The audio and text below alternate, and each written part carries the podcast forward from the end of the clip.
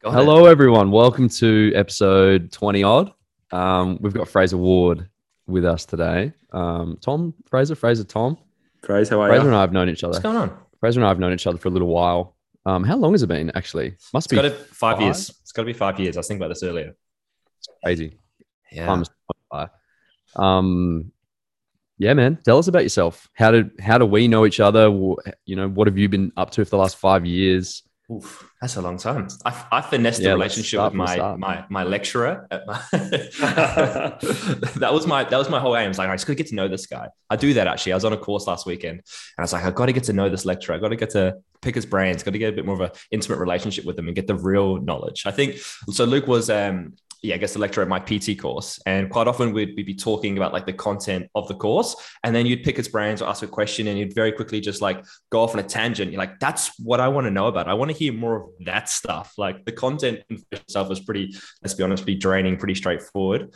But then, like, as soon as Luke got the chance to kind of speak his knowledge and education, I was like, wow, like, ah, that's what I want to know more of and like know more about. So just, yeah, finessed him into hanging out. And, and here we are five years later, man, just picking your brains. And like, I'm so proud of, I'm so proud of Luke, honestly. Like, he's such a big inspiration to me as a person, as a character, and where he's taken his career.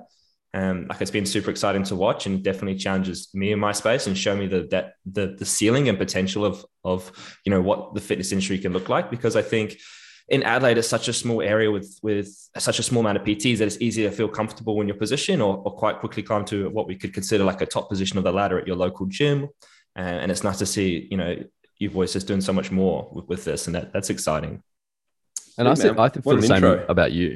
Yeah, I appreciate that a What lot, an man. intro. And I'll uh, send me your account details after. I'll send you that one. we agreed on. I think the same about you, and uh, and I always and I've always said that I've um, got a pretty good PT radar, and I can kind of pick up on people that'll be successful and not pretty early on. Um, you know, back in the AIF days, and and you were definitely at the top of that um, for sure, man. Like just the energy that you bring and how genuine you are, and I don't know, man. You can just kind of tell. I haven't really can't put my finger on it, but you can just tell straight away. I appreciate that. I think you did hit it with the energy and, and genuine because I was never like super academic. Like I, at school, I never did great. I came on the PT course, and I didn't have a, a high level of education behind me, and th- some things resonated and clicked with me because I had obviously been training for so long prior to this that a lot of the stuff just made sense, or I could apply it to a scenario in my head. Um, and that gave me a lot of confidence. I was like, wow, like I'm actually feel like I'm learning something. I've never felt like that in any subject I could remember prior to, to learning. I think I was the youngest one on the course at the time. I would have been like 18. So I was like pretty fresh out of school. And I was like, oh, I'm finally understanding something. This is finally clicking and making sense to me. And then, yeah, I think that's two things that I sell as my product. Is like what, what what are my strengths is is the energy and passion and just how genuine I am. Like I I pride myself in never having to sell what I do. Like I don't sell you. I don't lock you into a contract.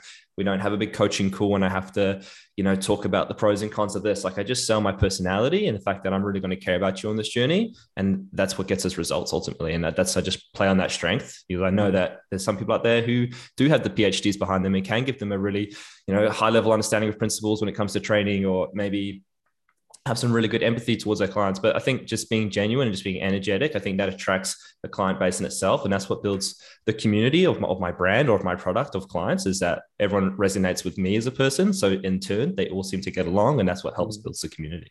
Yeah, hundred percent. So that started five years ago, where you were studying Yeah. your PT qual, and then you graduate, and and then what kind of facet of the fitness industry do you go into? So I went straight into PT. I walked out the door straight into a job, um, and my, my gym that I was training at at the time, and which was like a, a family run gym. It was a massive facility. So it's actually been bought out by Dermot's now. So that will give you some kind of scale for how big the facility was.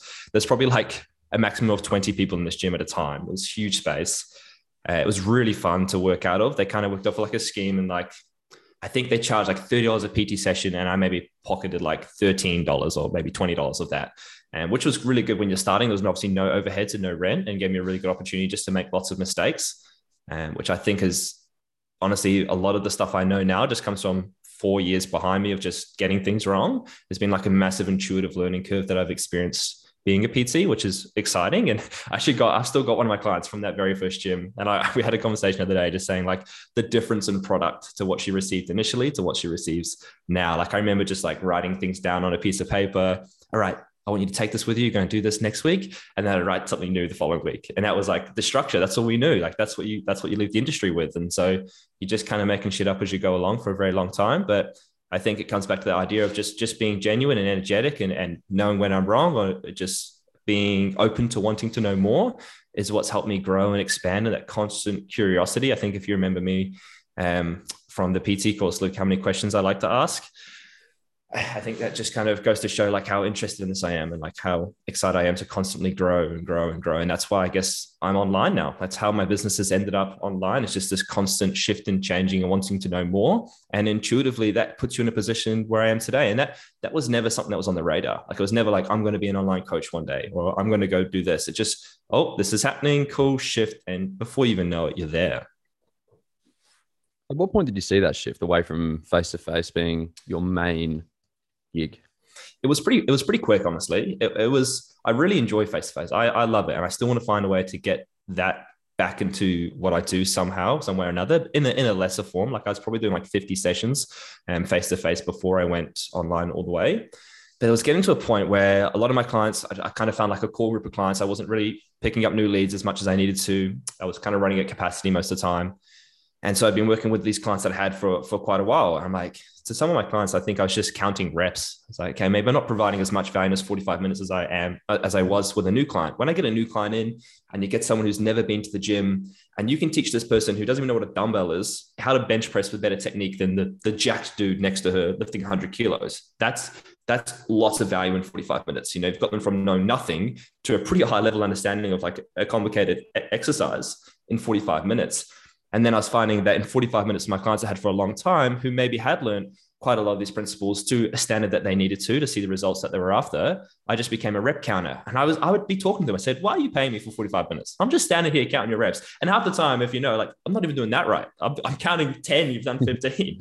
it's part of being a PT, right? So I think yeah. I just started just recognizing that more and more. And I said, there's got to be a way I can produce more value. And on the side, I've been doing some uh, online coaching. People have just kind of reached out, so I just made up a product at the time to make it mm. fit to just take on take on the lead and take on the, the income, uh, and then just kind of like fine tuning it over the time. And I went, oh, there's something else here. I can I can do more with this. And so what I did is. Uh, I spoke to a good friend of mine, Daniel, who, who was very new to industry, and he just kind of come to the same gym as me as a PT. And I said, before you worry about setting up your business, let's go through all the, the personal training platforms, all of them. Like we wrote down a list of probably like 30 to 50 of the, the personal training platforms, you know, like True Coach, um, Trainerize, the whole lot. And we downloaded every single one and we made an account on every single one and we made a program on every single one and we tested on every single one. And we basically wrote down all the things we'd want as a client uh, that we'd want to see on an app. And we basically just tested all of these, these apps to make sure we could find one that worked well. I was even on a phone call with the guy at 3 a.m. outside Good Life at the time because he was from America. And he was giving me like a, you had to do like this prerequisite interview before you signed up to his coaching app to talk about what it was. It was like this more so designed like sports athletes, but I'm like, I'm just trying everything here. So I, I had literally just done the research to download everything. And then once we'd finally found this product, so I'm using a training app called Personal Training Distinction that was like a big shift in confidence to go, this now has the metrics and the ability for me to portray more value online than it does for my clients face to face. And it was a no brainer. It was like, I can provide a cheaper service. I can provide a better service. I can give myself more time. I can give myself more income because they allow me to have more clients. So it just became like, this is, this is a no brainer. I just created a situation where it just, it just made sense. And I think that's important as well. Like you having, you know, gone through the like through the trenches and figuring out exactly what your business is and where it's going. Mm. Like it's important that you believe in it. Um, if it, if you're just offering this thing because it's like, yeah, it's sexy to be an online coach or whatever, mm. it's like that can only go so far until it just falls apart. I think, and when you're a face-to-face coach, so for those that don't know, you pay obviously like a large chunk of rent. So I was paying something like three hundred and fifteen dollars a week at Good Life, and the big reason you pay so much rent is maybe for the facility, but mostly for like the leads that you generate through through them. Like you get jumpstart leads when someone signs on, they pay for two personal training sessions, and that's an opportunity to talk to somebody. You might get a bunch of people to phone call, and I was thinking I haven't used these leads in a year. You know, I haven't I haven't had to touch these. I've created a business that self generates leads just through a quality of service. And I've always said that my goal with my clients is to get to a place to leave. I've always wanted to get you to a place to feel really competent in what you're doing, have a greater understanding of how to achieve results so that you feel like you don't need me as a coach and you can move forward. And in turn, that obviously brings referrals. It's not something that's directed towards that. It's just developing a good quality service. And what you said, just being genuine, just being genuine with the client, that's going to in turn have referrals. And that's when I realized that I'm probably not getting my value from from paying paying a big box gym or paying Good Life. Uh, and when uh, I when I was at Spark Clubs, so my first time I started it, it closed down. It was bought up by Ritz. We had one week's notice, and half an hour after we had the meeting of, right, guys, we're closing down. This is it. I walked straight across the road to F45 because I needed some more income, and I got a job within half an hour of basically finishing up at a closing gym. And, mm. and then I started there. And then that's a massive lead generator. I think you guys would know kind of being in a place where you're working with, you know, hundreds of people at one time, intuitively there might be a next step for them to go to face-to-face coaching, taking a step away from group fitness, although group fitness offers a whole different area of value. Uh, and it just seems like that was a very good lead generator for me in my business as well. So I took my business from from Noarlunga down this way, about 20 minutes up to Marion, and basically started fresh um, at zero zero zero. And because I'd only been at Spark Clubs maybe, maybe like three to six months, not a very long time at all. So not, a, not long enough to really create enough of a name for yourself or you know enough of a business model behind yourself to have any carryover and and there was too many gyms in this area to, to try to compete with um, in terms of like bringing your clients somewhere else so they kind of all just dispersed in their own directions but what i really valued from both spark clubs and F45 was that community. So I used to run like small group trainings with like a small amount of people. And it was always this community feeling that the receptionist knew who you are. You know, you know the PT's names, you could recognize all the faces. They were very quiet places. And there's a massive sense of community. And I immediately realized that I resonated well with that. And that's what I really enjoyed. Hence why I think I enjoyed being an F45 coach for so long because of that same sense of community. And that's when I, I picked up on that. I need to create that environment in my own business. I need to bring that feeling of, of oneness, of community into, into Frazer Ward Fitness. And that's what I then spent the next two years doing at Marion Good Life, which was a crappy old rundown gym. And if you've ever been there, it's not changed since the day it opened. Um, but it had that community. You know, I took my business down the road because I, I, felt like that was a place that resonated the most with me. It had people of all different ages, genders, and and and builds in one space, and I think that's you know, especially if you're working with clients who are brand new to the gym, you want them to feel comfortable. You want them to feel like they can step into this place and feel like they know that they feel welcomed and comfortable. And I think there's some gyms out there that for new people can be a super, super intimidating place. And you're trying to get a client just to build some momentum and go to the gym three to five times a week. And they don't even feel comfortable coming to a PT session. Good luck with that.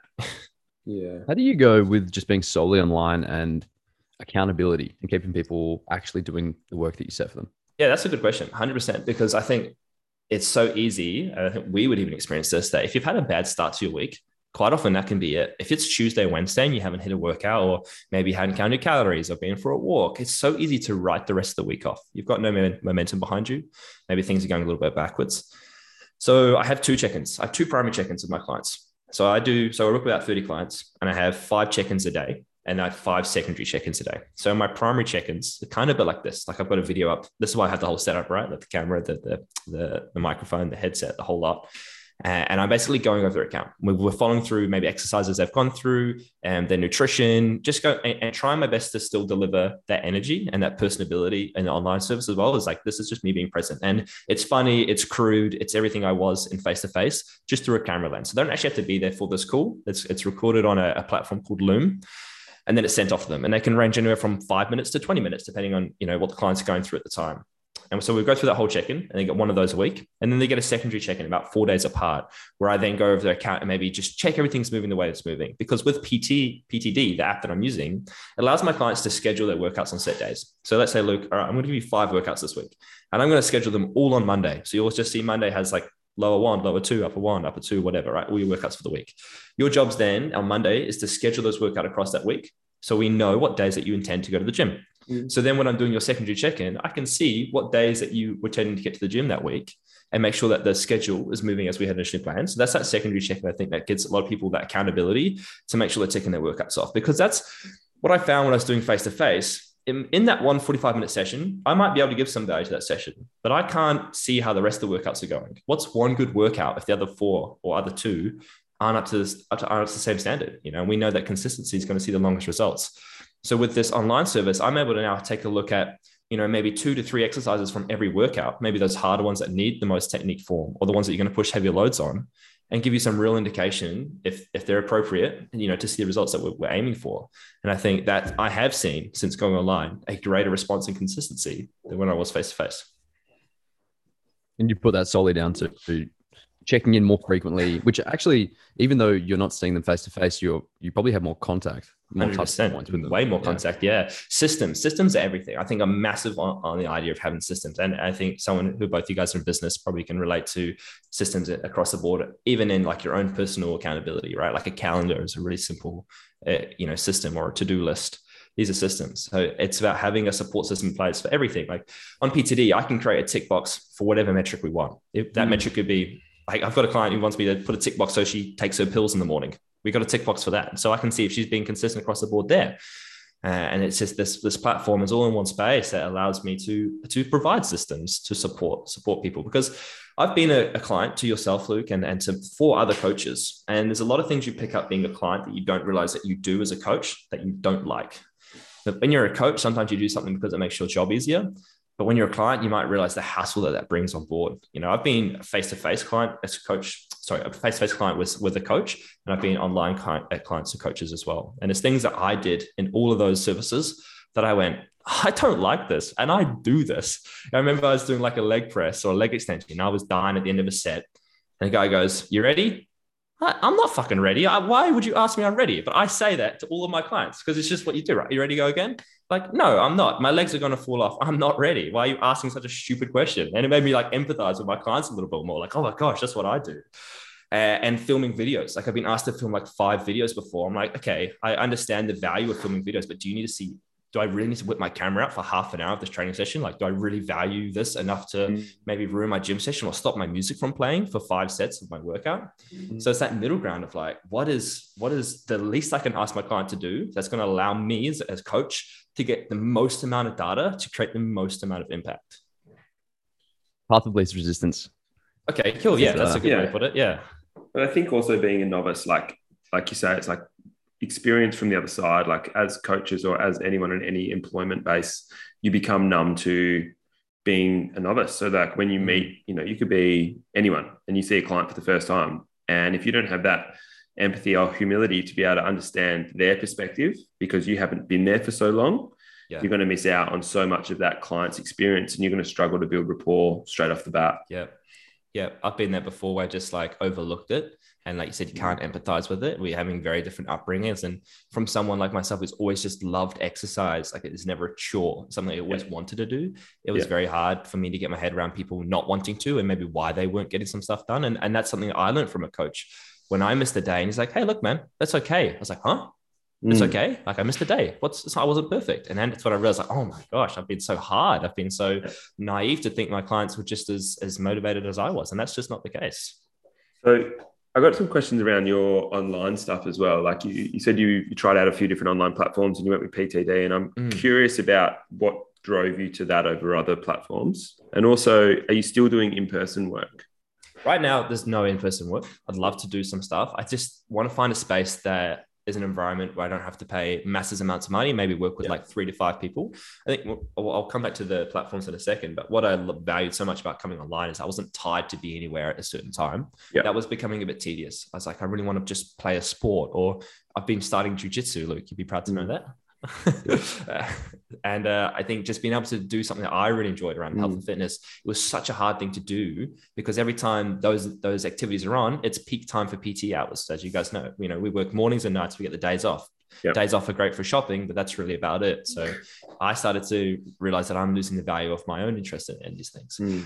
Um, and now when it comes to platforms. There's a lot of good platforms out there. There was so many that i was like this this element of this platform is amazing or this this way that they the way they upload the exercise videos or the way you can enter in your data was perfect. Mm. now ptd by no means had it all but it had probably the most of the tick boxes and the ability to just create and kind of like customize it in your own sense um, to make your own metrics. So I, have been running off True Coach for years, for a very long time. I had uploaded a 500 video exercise library through True Coach. I'd put a lot of time into creating that. And I had template exercises that could have lasted me years. And uh, I was, it was, hes- I was hesitant to make the change because it was good enough. And I knew that I could get away with it for for young. So I could keep going with that mm. platform mm. and, and still make a service work. But I knew that I wanted to provide a better quality service. And I started to realize that I was implementing like external sources, like maybe spreadsheets to fill the holes in the program. Yeah. Uh, and then again, working with another coach, maybe some data or something that he was collecting that I could see gave him lots of value,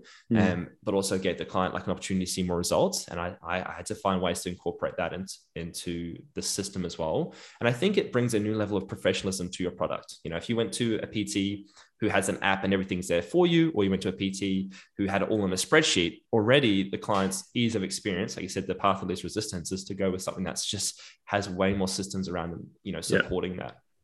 Yeah, I think that accountability tool on PTD, and I know that Trainerize has it as well. Um, just be at, like you say, make those check boxes. Like, cool. What's what do you need to make sure that your day's a success? I need yeah. to be reminded to feed my dog every day. Cool. I'll just put that in there. Like, yeah. you know, you can add all that sort of stuff in and it makes it way more personal mm. um, to that client. And that's exactly what you're trying to create is that personal online experience. Yeah. That's something that I want to pride myself in because I think there's a lot of people out there, or maybe the I'm scared personally of the next path that looks like the intuitive senses to build a platform that can serve a large amount of people. Yeah. I think I'm scared of leaning too far that way because I'm going to lose that personability, going to lose yeah. that that communication the client gets, that one-on-one support that is so valuable. I think there's a lot of people who can get benefit from um, a product or like even for example, let's use let's use group fitness because this is a example of something that you have a large impact so sorry a, a, large scale of impact. So you, are you're impacting a lot of people but mm. maybe the impact is smaller than obviously the smaller scale of impact i'm having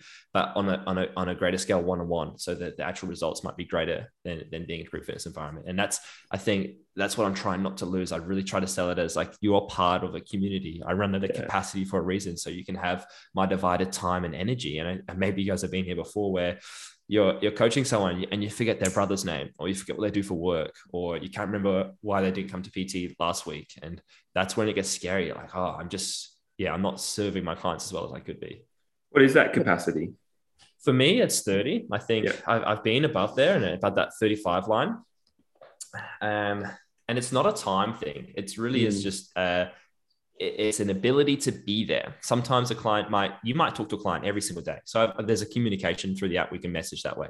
Yeah. And I might talk to a client eh, literally every single day. And then there's times where I might not have that client for two weeks because they're, they're doing good. Life is great. Mm. And, you know, work's going really well for them. They've got a lot less stress going on in life. They're smashing PBs every week. And it might just be a simple well done.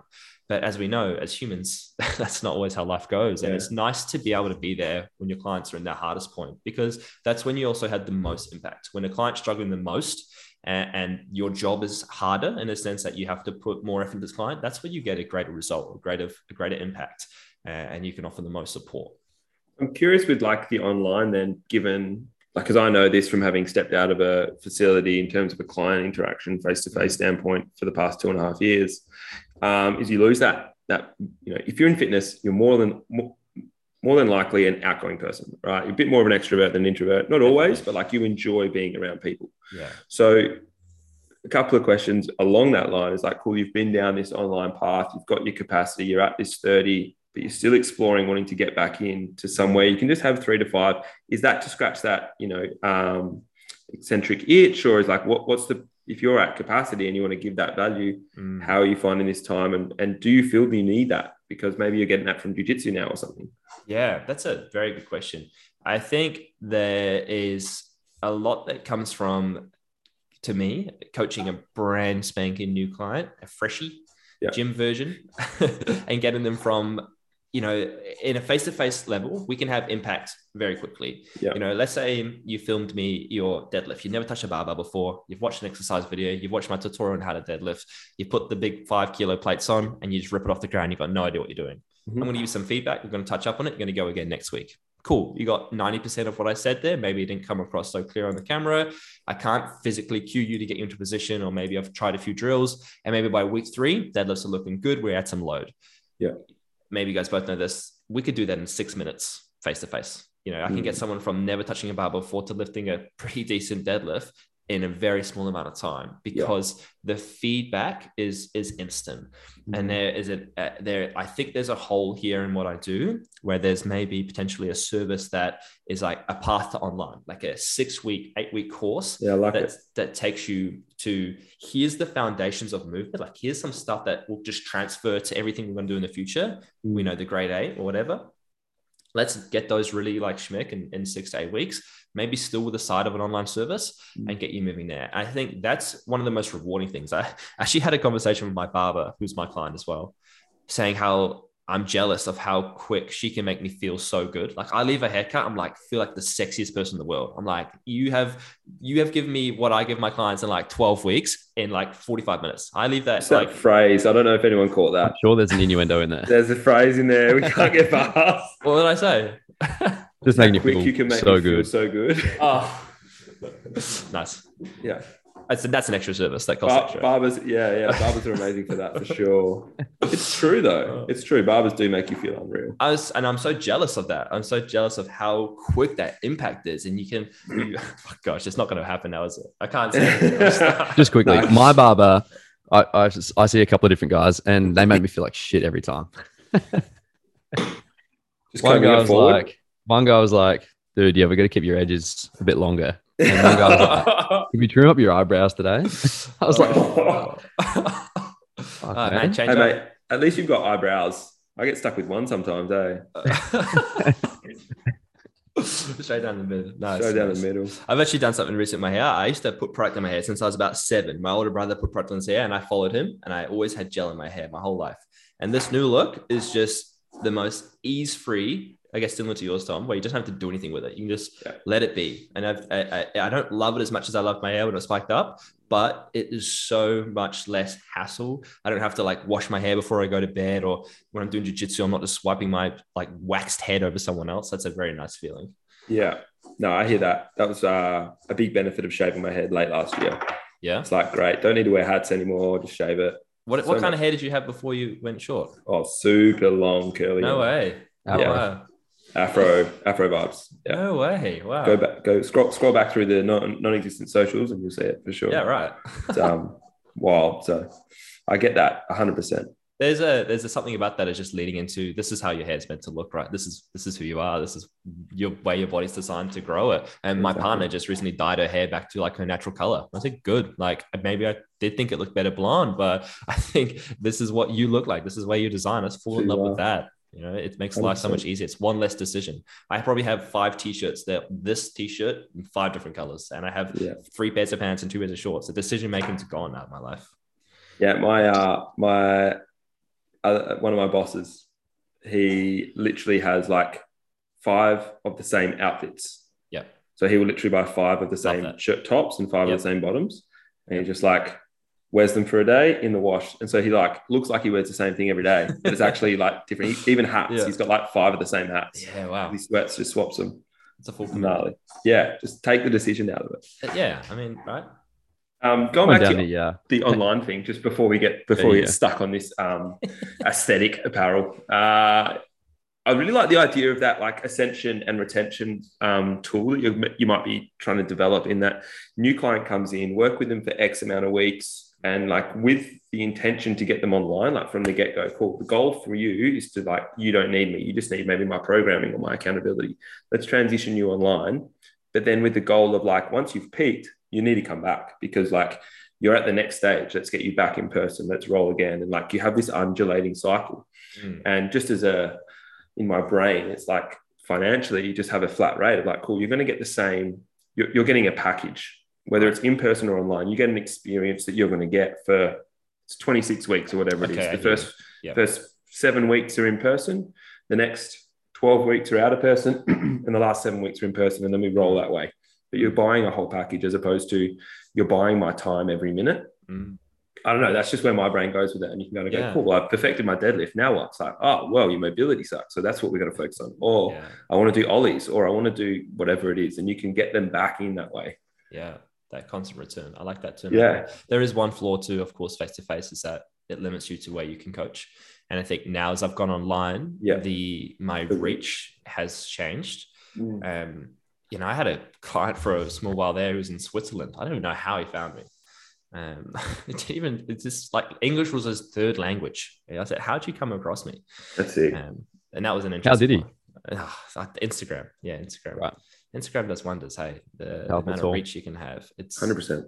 that's actually, if you guys are willing to go into this today, a conversation I would like to have is delivering content at a level where you're trying to have engagement and education come across in and maybe what the best format is about this. So obviously you guys right now are doing it in the sense that you're giving long form content uh, Mhm. content so we can explore rabbit holes like this one for example.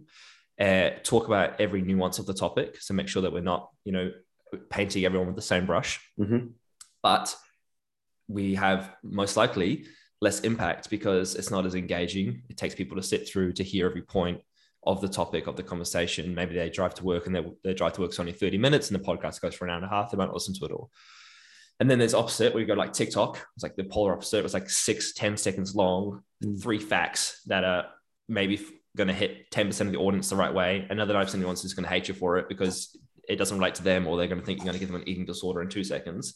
There, and I've fallen down this hole as well. It's like I've got my reels are like 90 seconds. Like I try, you know, Mm. I'm trying to bring home some education, like who I know who I'm talking to, but also just because I'm talking to my clients or you know the people that I work with the most doesn't mean that's who it reaches. It reaches. I had a reel the other day, it got 500,000 views. I'm on a reel that it was. It's the most stupid reel ever.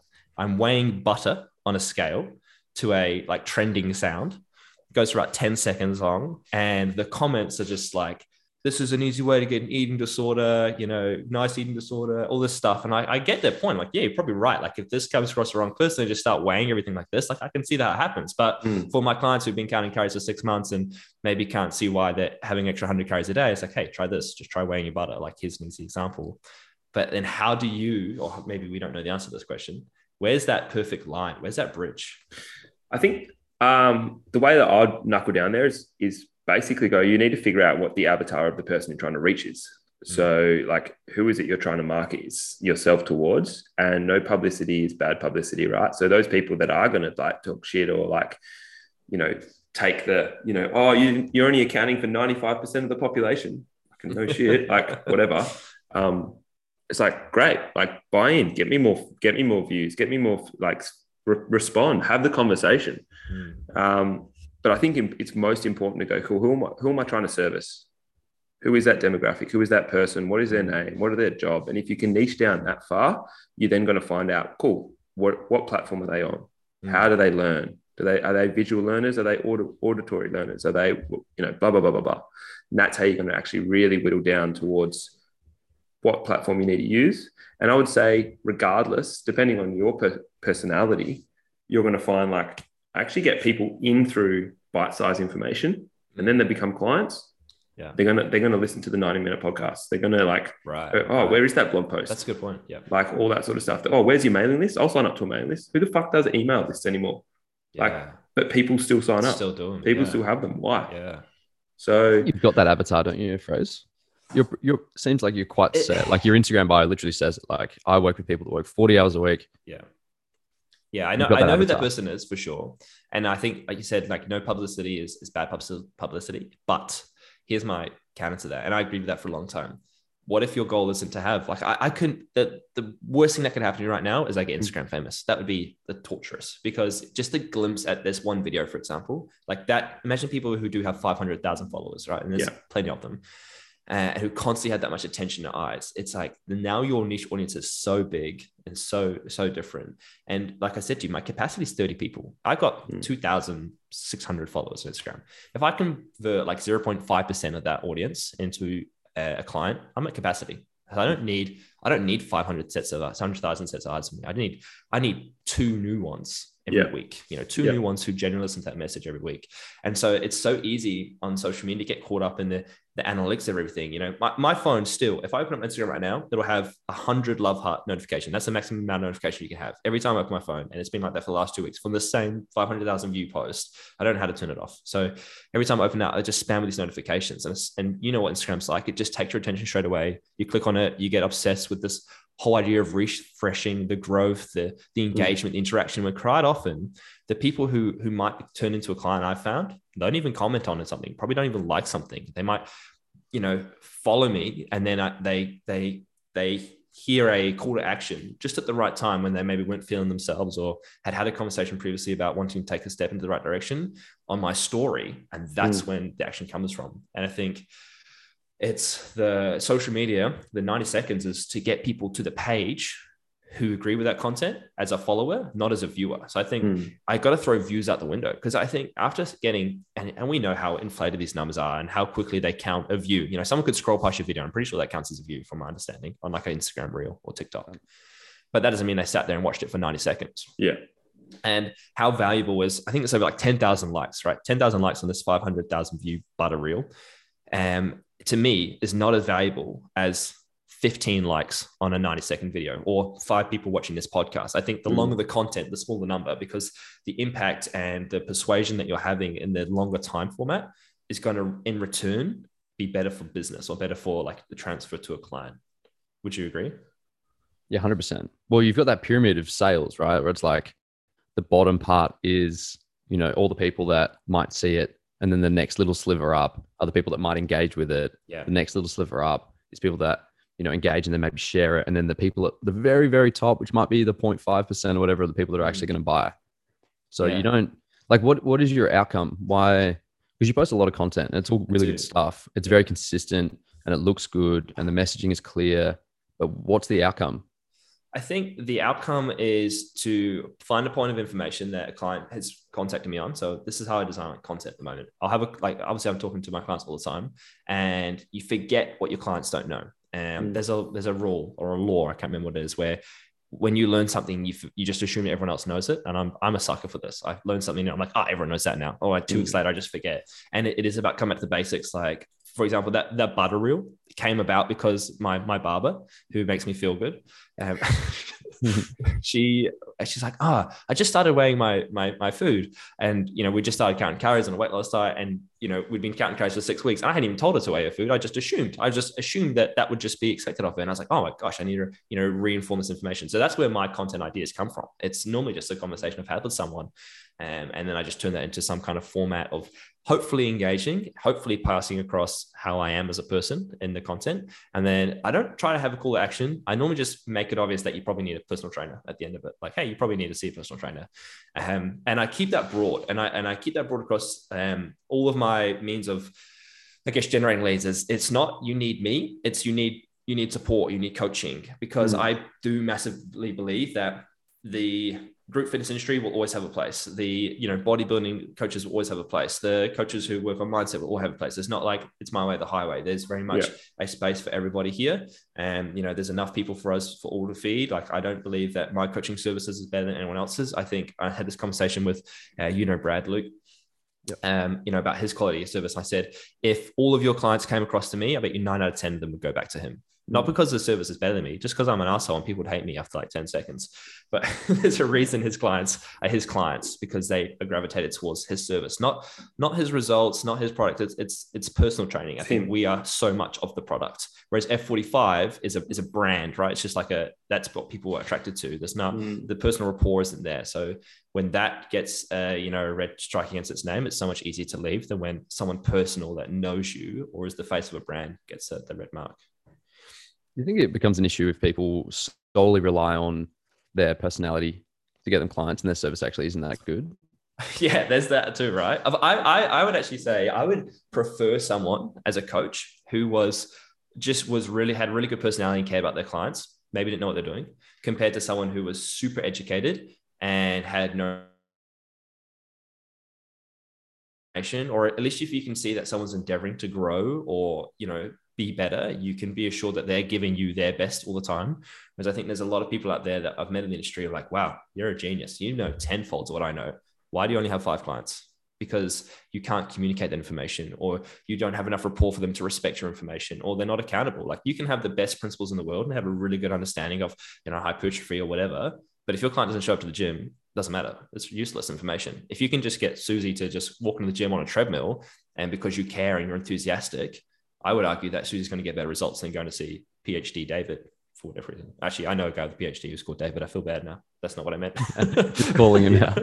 yeah, I've, I've been in the industry for quite a long time, and that that never true was word was said. Like I see a lot of people, and you just look around big box gyms and all that sort of stuff, and you're like, kind of think to yourself, how the fuck do you have clients? Like I've seen Yeah. some of your methods. What the hell? And they're just people, people. Mm. They just know how to hold a conversation. They know how to build a relationship. Their clients maybe maybe they haven't gotten results in six months or whatever it is or a year. It's like why are you? It's like oh, they just want to be with you. Yeah. You just got an infectious personality, and I want to be around you. Yeah. And I can spe- speak for myself. I was very much like technical coach, like love to make sure that, you know, hey, the, the benefit of this movement is actually this. You shouldn't be Mm. doing it that way because you're not yielding a good result. And um, it took me a little bit of while of like, I've got to actually build relationships here. I've actually got to be a little bit more like, they're not just going to go, oh, cool. Like I need to mobilize my ankles because my coach told me. yeah. Like, they couldn't give a fuck if they don't like you. So, um, yeah, the learning curve for me, I was definitely one of those that just like, but I know everything. Like, but I know all this sort of stuff. Or I, maybe not every, definitely not everything, but like I knew a lot. That'd be hard to Um, watch as well. Seeing someone who you know that like is just try, chatting shit, being successful, you know, in terms of clients, that must be hard to really watch. Even like you say, like you're building an online presence, and the first thing is like, how do I build a community online? Mm. Because that's what people want to be a part of. People Yeah. want to be a part of something. Yeah. Very few people just want to be alone in this world. Some do for sure, and they're like all for it. But the majority, like we're we're mob mentality individuals. So we want to be around people. We want to be around something, and so it's imperative when you go online to build a community. Otherwise, you will suffer because Yeah. people will just like switch in and out. It's like, eh, don't really get the same vibe. Yeah. Um, but yeah, I definitely felt that.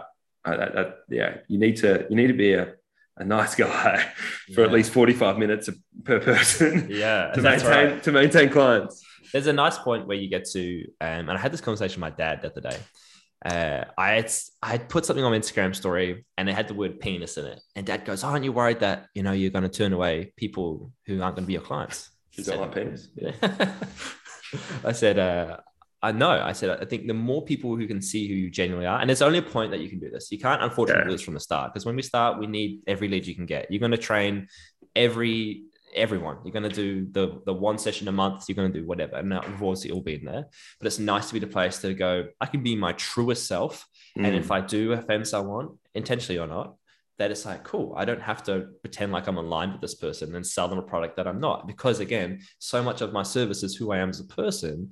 The last thing you want is someone to not align with you or feel like you're clashing heads in every check-in. Or when you say, hey, look, I don't think, you know, you've done enough this week, you want that to come across in the sense that this person understands that I'm saying that because I care about them, not because I hate them or they already have a perceived um, you know, idea of who I am or what I'm or where that's coming from. So it is nice to, when you get to a point, and it's only been for me in the last year, I can like, okay, cool. I don't have to coach everybody. I don't have to Mm. take everyone on board. And maybe, you know, we've been in places we've taken on someone on board and maybe they weren't ready for PT. And that's been a lesson in itself. And like I said to you right at the start of this, I think so much of what I know is just from doing things wrong for so long as well. Making mistakes is the, the best lessons you can learn. Yeah, you got to push through that boundary. Hey, like if, if you see a lot, and I'm sure Luke, you can attest to this as well. I've, I've training quite a few. It's like you see a lot of people like try for six months. Like, what is it? It's like those that get the qual six months later. It's like half the number of people that are qualified as a PT. As Mm. PT, like it's a grind for years Mm. because of that learning curve. Because like a lot of people just want to jump straight online. Like I'm a PT now. Yeah. I've got this product. Why aren't people buying it?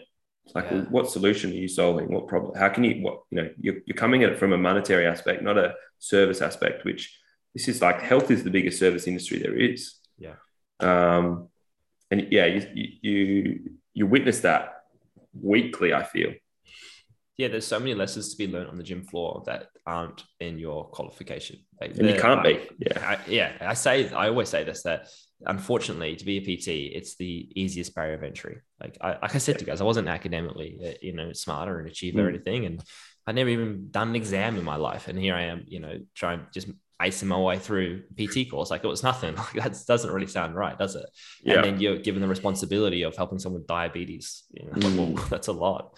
Um, and it's a shame that there is such a, a small barrier to entry um, to be qualified. I think there should be a, a bigger gap. There should be a cert five or whatever. There should be something more um, Yeah. than, what, than what we get. Because I think, and Luke did a really good job of this when we were in the course. He said, You'll leave here with more questions than answers. And it was so true. I was like, Cool. Mm. Like, I just learned everything that I don't know. Like, wow, like here's all the questions I had. And then you're on your, your unique journey to form your own um, own I guess, ruling around how you want to run a service because there are so many ways that you can take it, and there are so mm. many niches in the fitness industry itself. There are so many things that you can achieve. There's there's so many different ways about it. There's and I think actually I love um, Revel, the product you know that you guys are working with, is is it's that perfect balance of community and quality. I think there's some people that fall, and I use F45 again example as I work for them. Like this is like a super good community, but the quality is is just gone. Like in terms of results and actually like the product, I don't think it's there. It's like Luke has that a bit balance with, with Rebel where we go, this has like an amazing quality. And like I've done your classes, I know what it's like. I know that the thought of the brains that go behind the programming of that. I know that there's principles here that are going to yield results and but there's still this amazing community. I think that's something that is super hard to do, and there's a very few places that pull it off. Um, but I think that's that's gonna yeah, I guess I'm envious of, of, of that as well. Like you're mm. still able to have large impact, large results, community. Like it's such a cool product. I was actually going to say earlier when you brought up F45 and how you saw that as like an opportunity to gain clients and have leads and stuff. I didn't see it as an opportunity. Think- it just became an opportunity. Sure. Yeah. Sure. Yeah. You probably didn't go in there thinking, all right, it's like rubbing your hands together. Yeah. Dollar signs. Get, yeah. Like look at all these idiots. I don't uh I don't see the same opportunity with a group fitness in mm. Revel um, that offers that high standard where it's like I'm essentially PTing, you know, 15 people at a time yeah. here yeah. because I believe in the in the product and I wouldn't own part of it if I didn't. Mm. Did you do you have anything to say about that? Like, yeah. what?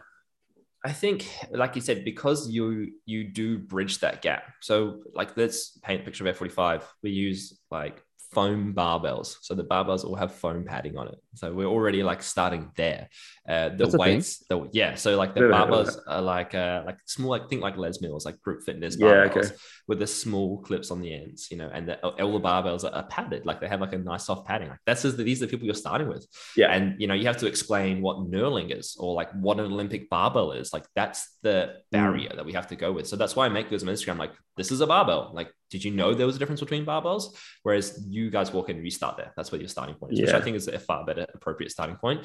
But even regress to that, people who are at 45 have come from the Les Mills, the body attacks, the no weight stuff, the mm. basically borderline dance classes, right?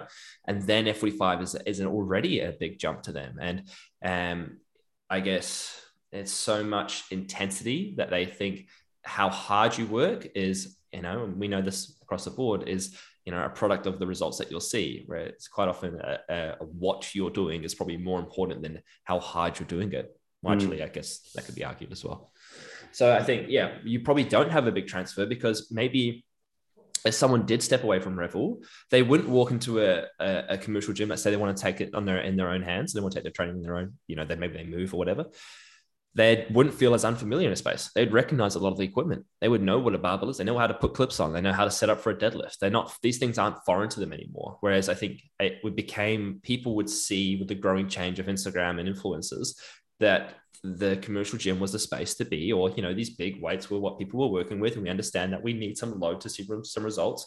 And so for them, I guess no, at the time I was also a one-on-one coach as well as looking at 45. It became like the the the most easiest, I guess we go to that, like you said, the point, uh, what's it, the path of least resistance to go to a commercial gym because they knew me. They already knew a little mm. bit of me. They knew who I was. So I can understand why you wouldn't have as big of a transfer to one-on-one clients because they probably don't need it as much as those people who are who were at a, a, gym like that. And I, even over just as I was leaving, maybe like two years ago, they started to kind of shift a little bit. I think they had a shift in the way they programmed. So their programs every was like something different every week. Like every yeah. single week was was brand new. I think they're like their program rotation was like every day for maybe God, God, it had to be in like 12 weeks blocks, right? And every workout was different. And they maybe had the same name, and the name would just represent the timings um, and the amount of exercises. So the amount of rest time between exercises and how many exercises are on the floor. But those exercises could be a, a variety of different things. And they would obviously have strength days and resistance uh, and the cardio days. But like strength days just meant like you did a star jump with a dumbbell in your hand rather than a star jump without a dumbbell. Yeah. Uh, strength training. So I guess again, like it's such a big jump. But in saying that, I think there's still always a place for something like F45. As much as I think the quality in terms of results is not not amazing now, and I saw myself like stepping further back from that and realizing it wasn't aligning with the product that I was giving to my face to face clients. but I still would stand by F45. I still go and do an F45 class. I still think they still belong in this industry. I think I've seen them. We, we had 300 members there and they left absolutely buzzing. And ultimately, like, yeah. what am I trying to do as a coach is have impact. And if I can create a better relationship with someone and their training, fuck yeah, that's that's winning. I don't care what you're doing. I don't care if it is star yeah. jumps with dumbbells in your hand. It's better than not than what you were doing before, and that's all I care about. And even if you don't progress, cool, you're enjoying it. You've created a better relationship. That's going to have long term results. Yep, you're not going to be shredded. Yep, you're not going to be super fast, but you're going to get better at being doing F45, and that is to me a positive. Yeah, one thing I'm big on is like fitness doesn't have a brand. Like. Ah you know, health doesn't have a brand. Like there's there's there's enough space in the market. There's enough space for people to find what their niche is, and that's comes down to the coach, that comes down to the product, that comes down to their mobility or their demographic. Like you could offer the exact same, you know, you could have Rebel targeted towards 18 to 25 year olds, and you can have Rebel targeted 40 to 50 year olds. Like, could, yeah. Like it's exactly could be similar products, but it's just different demographics, or yeah. you know, the ambiance of the gym is different, or whatever that is. There's so much room in this industry for for niching down, which is why I love it. And why I think again, like you say, it's so easy to get in the industry, but you really need to have a point of difference. And why we go all the way back to who's the avatar of the person you're trying to service. If you want mass, then you're you're casting your net this big. You got to deal with all the shit. Yeah. Um, but if you go niche, then you know you're going to be a lot more specific and be able to really knuckle down and help one particular group of people really, really well. Yeah, yeah, that's so true. What would you say your goals? Uh, talking about you kind of more individually now. What would you say your goals are over the next 12, 24 months, five years? Have you got anything that you're really, really working towards, or are you just nope. happy that you're doing this online thing, you transition? I guess, uh, like I said, you, I never, you could never told me I was going to be an online coach. Never. I would be like, nah, nah, I'm a face-to-face coach. This is what I do. Like, I think yeah. I, I've just learned that I constantly, like, even now, I've just got things that I'm just trying to do. I'm writing a bloody book for all I know. Like, I'm just trying stuff, and I think I just have this intuitive sense of learning. I get this from my dad, and he can really resonate with me. Where he's been to like a seminar, right, like a, a, motivational seminar, and even what you guys said today, like you gave what I said a title or a principle. Like you said, "Oh, Frazer, that's the path of least resistance." Like I, I guess I knew that subconsciously, but I didn't know I was doing that. It was an intuitive thing for me. It's like, oh, it just makes sense. It just clicks, mm. and I think I just keep discovering and finding these principles that obviously are out there and are true, but you just you create them true with your own belief system around how they come about, right? So I guess it's so hard for me to look long term ahead. I would say that if I didn't peak any further than this year, I would be happy for a very long time. Like I've always been happy in what I'm doing. Um, I never felt like I, I, didn't I didn't change out of being a face to face coach because I didn't enjoy it. Like I, I could have stayed there and been happy. It was just an intuitive growth. It was just me enjoying what I'm doing. Like I know that I had a conversation with a guy and um, like you know I, uh, I called someone before I went online who was a pretty successful coach. He's like 20, 22 years old, making like $500,000 this year as an online coach. Next year, wants to make 3 million. Like he's really on par to, to do really well for himself financially as a coach. And he's got big aspirations. And I said to him, like, what does this path look like? And he, he started rattling off all these crazy ideas. He goes, you need to be charging this much. Your product is amazing. You can be doing this. You know, I offer less than you, but you do this. And I think this could yield you this much money or this much income. And then your clients could do this. And then boom, like selling these massive packages. And he painted me like a scenario where I could make $500,000 this year. And it was amazing. Like, cool, that's a lot of money. But it also came with a lot of stress, came with a lot of like extra work. And I thought ultimately, probably not what makes me happy the most. You know, I realized that over time that money isn't the answer to what I'm looking for here. You know, providing service and having time is probably what's more important. Like I know that when I'm the happiest, it's a moment where I've got a basketball and I'm just shooting hoops in a bit of sunshine, and that's free. Like doesn't cost me anything. So like having these goals around money, I realized in that moment was not something I was after, and I could see the strive for that he had, and he was super passionate about it. Uh, and he said, I told him that, and he goes, I envy you. He says, You have what I want. He says, You just have this calmer sense of like this goal that you're just achieving right now. He says, like, I'm on such a grind, just chasing, chasing, chasing, chasing that. I'm not able to enjoy those moments. Uh, and that's when I realized that, like, oh, everything I have is everything I want. You know, anything that comes extra is just because if I had more income now, it just means a, a, nicer house, which already would say I arguably live in a pretty nice place. It's a nicer car. I'd argue my car is pretty nice as it is. It's just more money just means more things. It's not more money wouldn't actually give me any more value in my life. It would just upgrade the things that I already have. So I think for me, it's about how can I spend my time. And as I said, picking up jujitsu or just skateboarding more or throwing a basketball or enjoying my own training or having time with my partner, those things that like where I get the most value from now. And it's mm. just, I think I'm at a really good place now where my my work relationship and my my my own time relationship is really good, and I can have uh, more time to fill my own cup and, and give value that way. So I don't think I've got any big goals in the next five years, but it wouldn't surprise me if I achieve some big things in the next five years. Oh, you 100 percent will. I just wondered if you had your, your eyes set on anything in Yeah. particular. Nah, I can. I can guarantee. I think there's such a the, the approach you're taking there is really powerful for people to hear because a lot of especially like the younger demographic um, and I want to chuck myself in there as well. Um, but you You're not know, getting old then. yeah, I keep getting called Young T, so I'll take it. Uh, yeah, we we there's this sense of like oh like entrepreneurialism or like I've got to hustle, I've got to buy a house, I've got to get the nice car, I've got to do these things to get things. Mm. Whereas I like the idea that you've just presented of like, no, you should be doing stuff to have more time. Like I got a, a colleague of mine who's a close friend as well. And he's like, I just want more time. Like I want to work to have more time to do more things that I want to do. So as soon as I've got that time, I'm good. Like as soon as the finance that I can have, yeah, you know what I mean? Like as soon as I can earn that income to have that Yeah. time, Yeah. why would I want to chase more? it's so hard though because re- the the principle like regression to the mean right we we we oh, we upscale ourselves like Mm. as we earn more income we just like oh fuck now I've got more expenses and it's like I Yeah. realize more money more problems that is a real thing like you was on the one. it, you it's so easy to create yeah and outsource for that Yeah. um you know that income that you're making. And then you always feel like you had the same amount of money. Like I feel just as wealthy as I was when I was working at Toys R Us when I was 16 because I lived at mum and dad's house. I didn't pay rent. Like the only thing I paid for was you know maybe I made $300 a week but I didn't pay for anything. So $300 a week was my money. And your toys were discounted as well. Okay. paid half price Lego. I was Yeah. sorted. Um, and yeah that's something I think I'm experiencing now. It's like wow there really is a true saying isn't it? More money more problems. You just So create more more reason. And then what you got to be careful of is you might let's say you do and I increase my income $500 a week. Cool. I'll get a nicer car get a loan down on a car. I then have to like have this upheld pressure to have that income because if I don't get an income I can't pay for my car. So although Mm. you may might make three thousand, four thousand dollars a week. Yeah, two thousand of that's already locked away straight away. That's your minimum before you pocket anything. So this guy Yeah. I was talking to who's makes so much money. I asked him how much he pocketed at the end of the day, and he was making like ten, five times the amount of what I'm making. We had the same amount of money in the day. It's like you're just expending so much in growing that Yeah. there's not uh, there's not actually opportunity for you to enjoy that that income. Mm. You've just got so much more stress on your hands, which is good for him. Like he, he wanted to create like a fishing business and like you know have his own brand down the road. So I can see why he's doing this Yeah. but again like with me not having like any goal or real out, outsource for that, that that income it didn't seem necessary Mm. I can see you, um, and maybe I could um, help you with something to, to set your eyes on if you need help. All but right, let's go maybe selling your IP, maybe helping other coaches develop their own version of FWF, L LWF.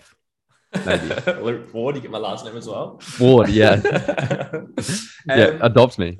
I- actually this is, it's so funny to say that i think there, there's like an intuitive path to that already like i'm already feel like i've had this conversation with with people like even just over the last two months i've probably helped two or three people in this sense and I think more people need to communicate and talk. And that's why I like talking to Luke. I'm only on this podcast today because I want to talk to Luke. This guy won't catch up with me for breakfast in the longest time. I was going to sabotage it in the first five minutes. So sorry, Tom. We can have a chat. Stitch We'll up. catch up later this week. Hundred percent later this week. We can double down on the conversation. Heard that all before, I reckon. uh, I'm not sure if you guys know Mr. Beast, the YouTuber. Mm. I Yep. love this guy. So he's like obviously millions of subscribers, just like the most bog standard nerdy looking dude ever, and just provides like really entertaining videos with the most like crazy ideas. And he's been a lot of podcasts and he talks so many things I just wish everyone was hearing.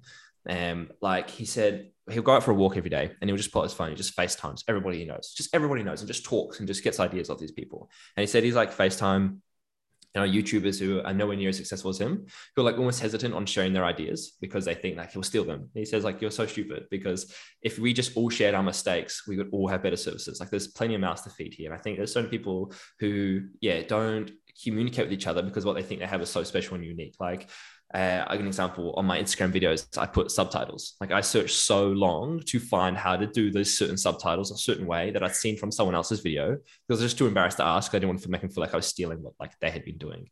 But if we just all came together and say like, hey, like I've tried this, doesn't work. And this is my experience from that. Like we would all have a combined experience of years and years and years of mistakes that we could actually just come together and increase the value of our products like tenfold.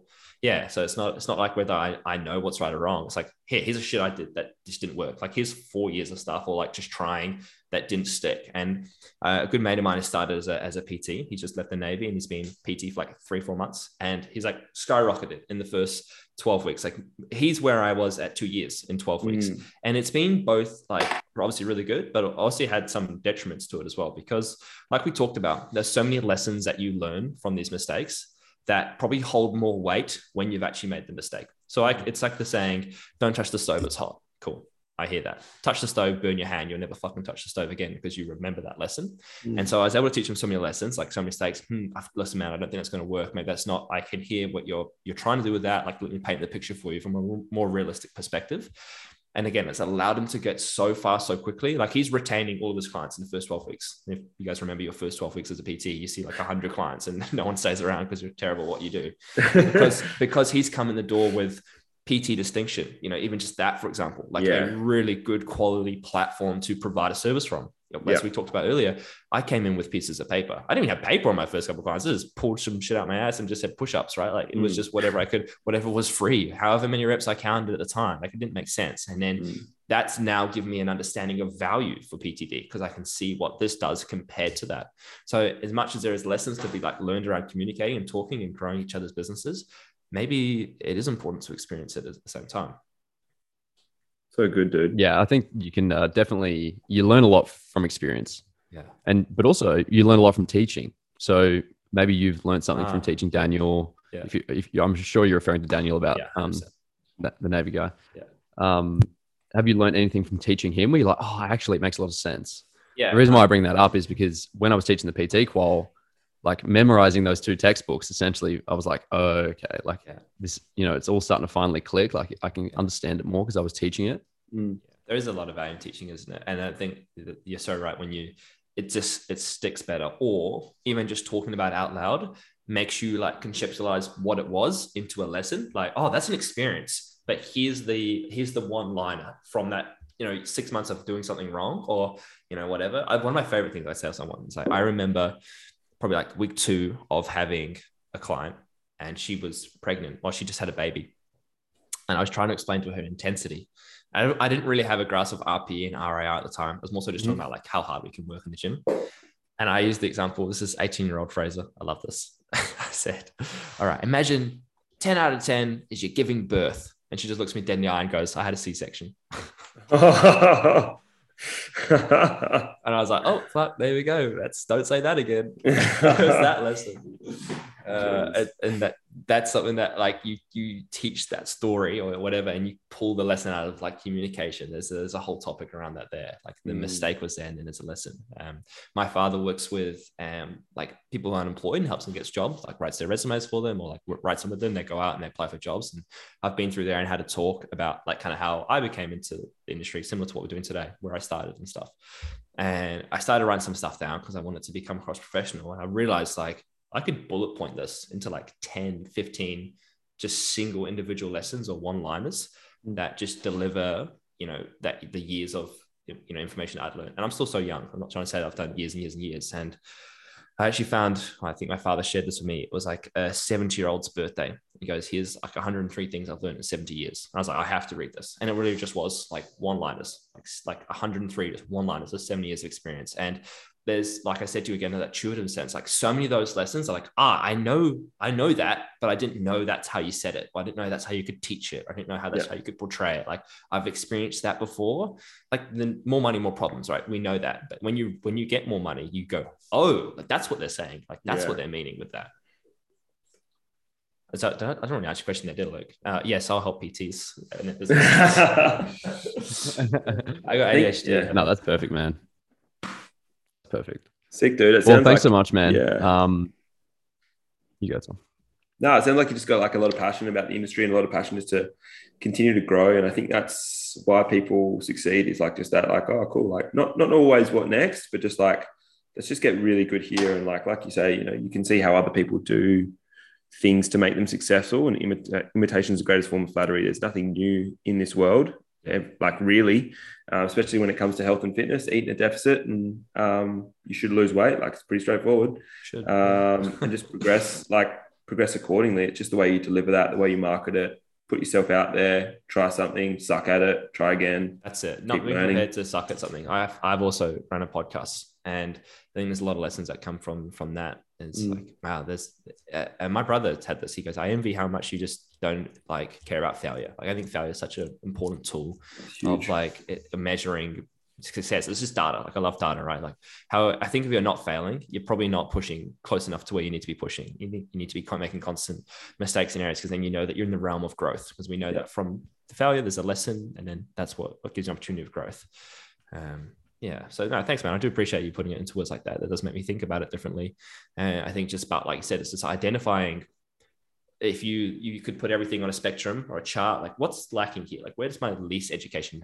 Bring that up. Cool. Just keep pushing, keep pushing, keep pushing because there's like an infinite amount of knowledge you can learn. There's definitely, uh, Luke. I think I've heard you say this before. I'm going to butcher it for sure. Paralysis from analysis by analysis. analysis. Yeah, yeah, right. Like the more you learn, the more you struggle to yeah.